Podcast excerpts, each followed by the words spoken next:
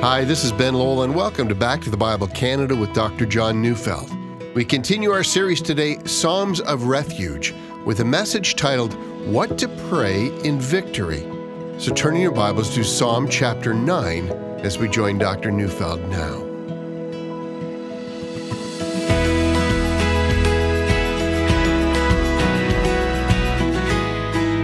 There are times in our lives when we forget. And we forget that God has promised to establish an eternal kingdom.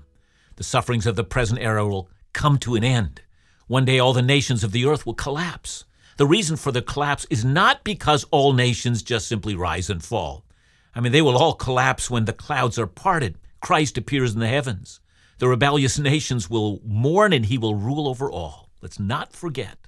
Psalm 9 is a psalm written by David that even though the time in David's life is not indicated, but it must have taken place after the words of 2 Samuel 7 verse 1 were completed. See, that passage says, Now when the king lived in his house, and the Lord had given him rest from all his surrounding enemies. See, the early days of David's kingship were years of constant battle. That's because the nation he inherited was in fact no more than a collection of tribes trying to find a place to live. They fought constant battles. Sometimes the tribes helped each other out, sometimes they didn't. The nation was not a nation as we think of a nation today. Even the king himself had limited authority. But David was a very gifted leader. He was able to unify the nation, then he set out to defend it. He defeated the Moabites, the Ammonites, the Edomites, and the Amorites, who were to the east of him, thus establishing a secure border to the east. He also defeated the Syrians to the north. And the thing that so many Bible readers remember is he finally overcame the Philistines who lived along the coast of the Mediterranean. In this way, he established firm borders. It had become a unified nation with secure borders. And that's when 2 Samuel 7 verse 1 was written. The time had finally come when David secured the nation. God had given him rest from the surrounding enemies. And the rest of 2 Samuel 7 brings that point home. By the time the rest of the chapter is completed, God has sent his prophet to David. His name's Nathan. And before all the events of that chapter are complete, Nathan, speaking on behalf of God, tells King David that his house and his throne will be established forever, and in so doing, his offspring will rule over all the nations, a rule that will never end. And in that moment, David learns that he's the forerunner of the Messiah, the one who's going to rule the nations with a rod of iron. So Psalm 2 is a psalm, we didn't study in this series, and it's written to celebrate that marvelous revelation. See, that psalm began by asking why the nations rage against the Lord and against his chosen Messiah. And in the end, the rulers of the earth are warned to be wise. They are to serve the Lord with fear, lest they become enemies of God and perish utterly. And all of that is background that brings us to our study today. Sometimes we forget where all history is going, and because we forget, when troubles and sorrows overtake us, we lose sight that all sorrows, although, they might seem so oppressive and overwhelming in the moment, they will be defeated. And David's victories are a foretaste of the ultimate victory that his greater son will gain over all the nations of the earth. Now, that's but an introduction, so let's begin studying our psalm, Psalm 9. The psalm is a bit longer, it's 20 verses long, but it's easily divided into two sections. The first 12 verses are a song of praise to God, sung by David himself in praise to God for the victory that God had given over all his enemies. And then the second half of the psalm, from verses 13 to 20, is a prayer to God for continual victories in the future. So let's start with the first section, verses 1 to 12. This is a song that David sings to the Lord, and I'm reading now the first two verses. I will give thanks to the Lord with my whole heart. I will recount all your wonderful deeds. I will be glad and exult in you. I will sing praise to your name, O Most High. If anything, these two verses are a template. It's a formula. Every single Christian should remember and emulate. See, whenever God gives us deliverance, whenever we encounter victory, we need to give thanks to the Lord. But not just give thanks, we need to do it with our whole heart. And I think David mentions the whole heart because, as we know, in those psalms where David prays because his enemies are rising up against him, he's there praying for deliverance with his whole heart. If then he prayed with such intensity when he was in trouble, should he not also praise with equal intensity when God marvelously delivers him? Notice the words David uses. I'll recount, he says. That is, I'll remember each victory the Lord gave me. Then I will be glad. It's an emotional word. As I recount, my joy rises. Then I exult, meaning that, he's going to linger and revel in the victories. And then out of that, he says, I will sing. We all remember the story from Luke 17, the healing of the 10 lepers, and only one returns to give thanks. See, offering up thanks, that's a mandate. See, out of this, let's take something to heart, shall we? Let's start recounting all the answers to prayer that God has given us. Would you do that? And out of that, build reasons for praise. So very good. David has defeated his enemies, and he knows it's come because God was with him. And so he begins in singing to God. So let's move on to verses 3 to 6. When my enemies turn back, they stumble and perish before your presence. For you have maintained my just cause. You have sat on the throne giving righteous judgment. You have rebuked the nations. You have made the wicked perish. You have blotted out their name forever and ever. The enemy came to an end in everlasting ruins. Their cities you rooted out. The very memory of them has perished. See, verse 3 really sets the tone for this section. David has noticed that his enemies turned back, which means that at some point in the battle, they were routed. At some point, the discipline of the troops that opposed him broke. And consequently, the soldiers broke ranks. They ran for their lives. And then he says they stumbled. You have to imagine them running over uneven terrain. So many of them are stumbling, and therefore they lose their lives. What started as a threat to Israel ends up in a glorious victory. See, the reason I say this description sets the tone for this section, and perhaps even the entire psalm, is that David says they turned back, they stumbled and perished. That is, says David, not because of the superior military tactics and training of our army, but rather they turned back at the presence of God. Now, this corresponds with what we read in Psalm 124, 1-3. There it says, if it had not been the Lord who was on our side, let Israel now say. If it had not been the Lord who was on our side when people rose up against us, then they would have swallowed us up alive when their anger was kindled against us. See, David recognized what we should all recognize. We plan our ways, the will of the Lord stands forever. David is aware that the victories experienced against his enemies was not because of his superior righteousness. Rather, God had promised the land to Abraham and his descendants. God was outworking his eternal purposes. And so we have to imagine Israel on the battlefield. They lay out their tactics. They meet the enemy on the best ground imaginable. But there's behind all of that an eternal purpose that was being worked out. It was far greater than the individual battle. And so says David, you maintained my just cause. Again, we're left to ask, what was the just cause? Was it that David thought he was personally just? Well, no. He thought the cause of unifying the nation was just. It was the fulfillment of the Abrahamic covenant. So let's review.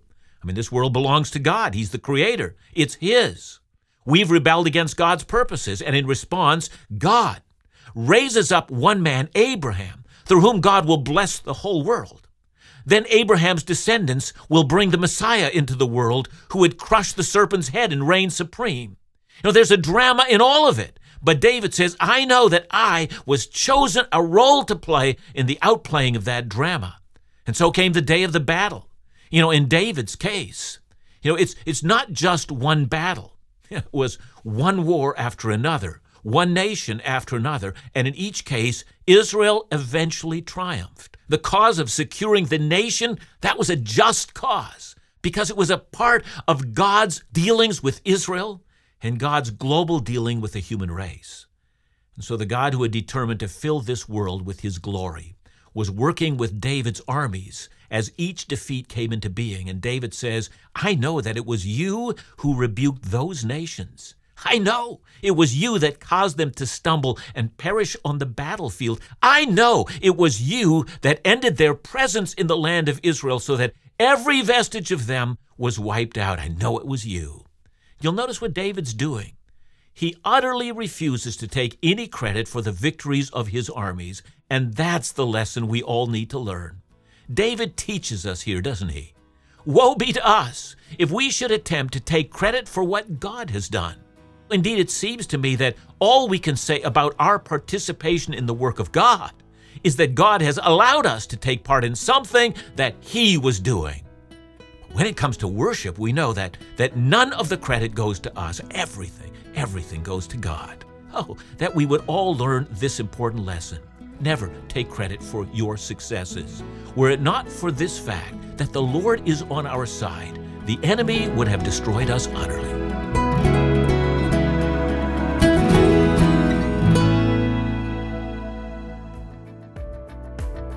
Momentum is picking up as friends from across the country sign up for the 2022 Israel Experience. Join us from April 24th to May 2nd, 2022 with Bible teacher Dr. John Neufeld, Laugh-Again's Phil Calloway, very special musical guests, and the Back to the Bible Canada ministry team. Travel to the Holy Land where Jesus, Paul, David walked. Visit the Jordan River, the Garden of Gethsemane, David's royal palace. Sail the Sea of Galilee and join in communion together at the Garden Tomb. A traveler from our last Israel Experience said, "The trip was overwhelmingly wonderful. The trip of a lifetime." Well, the full Israel itinerary is now available online, and to ensure an intimate experience, numbers are limited, so register soon. For more information, call 1-800-663-2425 or visit our events page at backtothebible.ca.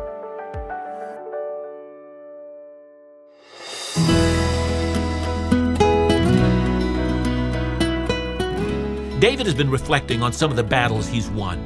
No doubt he remembers times when the battle was in doubt. No doubt he remembered the turning point in the battle. Napoleon thought that in any battle there were about 15 critical minutes where everything was at stake, and that determined the way in which the battle would go. Perhaps David remembered those turning points. But as he reflected on his many battles fought, he also reflected on a reality that overshadowed all of the battles. That reality was that the Lord was the ruler over the destiny of all the nations as well as all the individuals. So let's read Psalm 9, 7-10. But the Lord sits enthroned forever. He has established his throne for justice, and he judges the world with righteousness. He judges the people with uprightness. The Lord is a stronghold for the oppressed, a stronghold in times of trouble. And those who know your name put their trust in you, for you, O Lord, have not forsaken those who seek you. You know, in the first part of this section, David declares that the ultimate king, or, put it in our terms, the ultimate ruler over all the nations, is the Lord. He sits, says David, enthroned over all the nations. David knows that's not just true on the battlefield, but it's also true in every national and international matter. In everyday language, we like to say God's always in control. I know that for some, that kind of language is difficult for them to grasp. How can that be true, they ask? Yeah, for those of us who live in a nation based on laws, where our individual rights and freedoms are stressed, we're often thankful for the laws that are made and for the people that protect them. But let's also remember there are nations in our world that are profoundly corrupt. These are nations that wantonly abuse their citizens and where evil is a regular feature of government. There are also those who would like to say to David, "Look, I'm so glad that God upheld your righteous cause, but, in our case or in my case, our rights were regularly disregarded, and we often feared for our lives." Now, if you think this psalm is naive, then please remember, there are many psalms of lament. If you've been following me through this series, you'll remember that in Psalm 3, the very first psalm that we examined, it began with the words, "O Lord, how many are my foes?"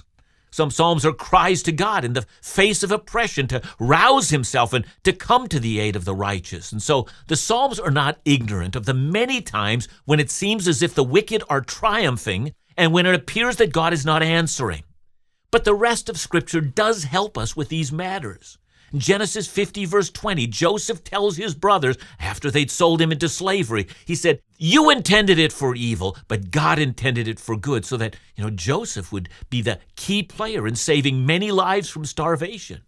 And I suppose there's no greater miscarriage of justice than the crucifixion of Jesus, and yet God used even that evil event to bring the greatest good the world had ever seen, the salvation of untold numbers. And so for David to testify that the Lord sits enthroned is a statement of confidence that whether in victory or in suffering, God always rules and is acting on behalf of his glory and for the long-term benefit of his servants.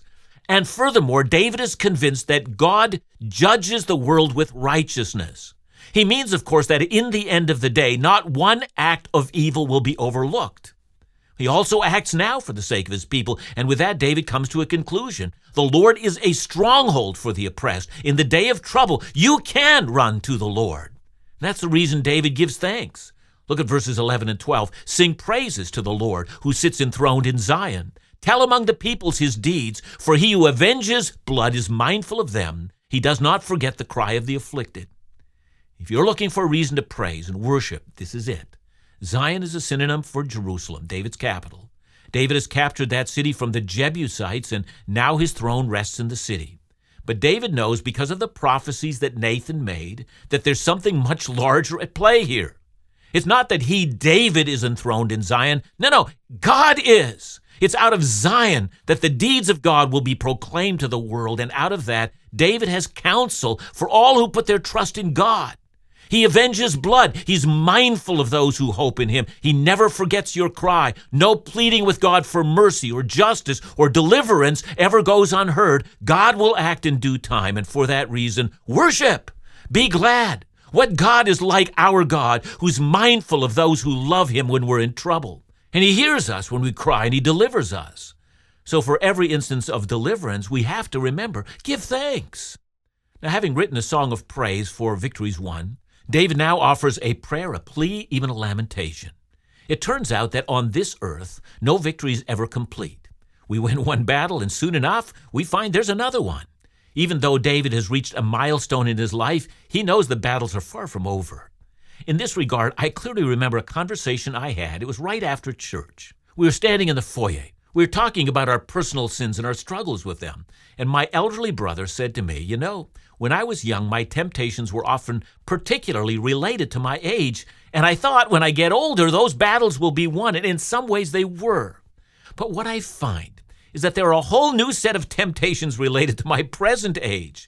I've come to see that the battle will not be over until I'm safely delivered into my Savior's presence. Now, that's not only true of our temptations, it's also true of all the other battles we face. Whether it's temptation or persecution or false accusation or relational problems, our battles are not going away. We'll always fight for holiness. We'll always fight to make Jesus known in this earth. We'll always fight spiritual warfare. And so while David worshiped God, he now turns to offer up a prayer. So we start with verses 13 and 14. Be gracious to me, O Lord. See my affliction from those who hate me. O you who lift me up from the gates of death, that I may recount all your praises, that in the gates of the daughter of Zion I may rejoice in your salvation. I hope you see that David didn't wait until, every problem in life was solved before he worshiped. It tells me that you can win half a battle, you can be making progress in a battle, and still you can take time, you can stop and give thanks. Any progress is reason for gratefulness. In spite of battles won, still there are those who hate David. See my affliction, says David. It's not done. Again, I'm being brought to the gates of death. Again, I seek your deliverance. I know, O God, that you've heard this same prayer from me many times before, but I also know that you never tire of my cry for mercy. And also, says David, every time you deliver me, I'm committed to making that occasion a reason for worship.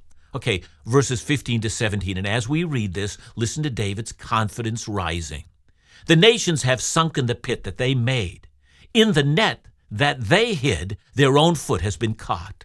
The Lord has made himself known. He's executed judgment. The wicked are snared in the work of their own hands. Hagion Selah. The wicked shall return to Sheol, all the nations that forget God. Yeah, that's the destiny for all the nations that forget God. They may look proud and independent in the present hour. That won't last. Who now admires the passengers that set sail on the Titanic? See, at the heart of this is the sure confidence that the day will surely come when the tables will dramatically turn. You might think about Jesus' Sermon on the Mount. Blessed are the poor in spirit. Blessed are those who mourn. Blessed are the weak. See, or think about Jesus' parable of the man who took the seat of highest honor at the wedding banquet, only to find out that he was in the wrong seat and that in humiliation he was given the lowest seat in the hall. Jesus explained what he meant by telling that parable. He said, the day is surely coming when everyone who exalts himself will be humiliated, and those who humble themselves will be exalted. And that's the theme here that David plays upon. The nations have sunk into the pit that they have made. They were ensnared in their own wise traps.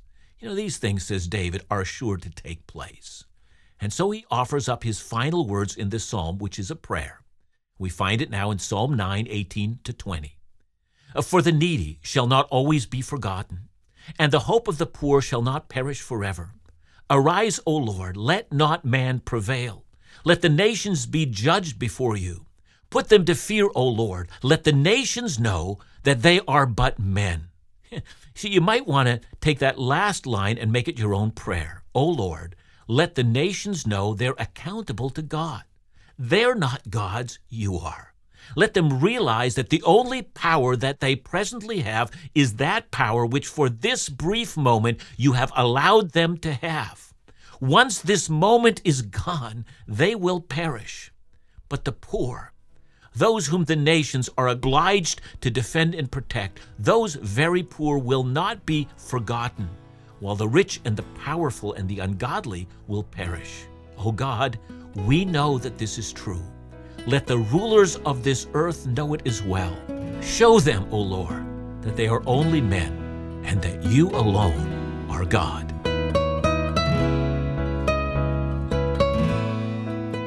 Thanks so much, John.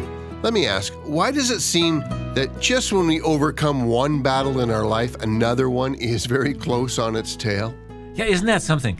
You know, and sometimes it seems like we encounter one battle and another one comes at the very same time. That happens as well, and it just seems like we're flooded with troubles that overwhelm us. And yeah, you're right, Ben. And even when we, find our way through them, it's only a matter of time till the next one comes. So God has so determined that in this life, before we reach eternity, we would struggle, that we would have to fight, that we would have to trust in Him, that there would be times of calling out to Him, and that will continue to go on until we are safely home. And of course, each one of these struggles will, they'll try our faith, but they'll also cement our faith and build a greater awareness of our need for God and our need not to, set our sights on the things of this world. So, all of that works together for our long-term good. But yeah, I can't answer it, the question from God's perspective, but from our perspective, clearly God is shaping us through all these trials. They will continue until we meet Him. Thanks again, John. And remember to join us again tomorrow as we continue our series, Psalms of Refuge, right here on Back to the Bible Canada, Bible teaching you can trust.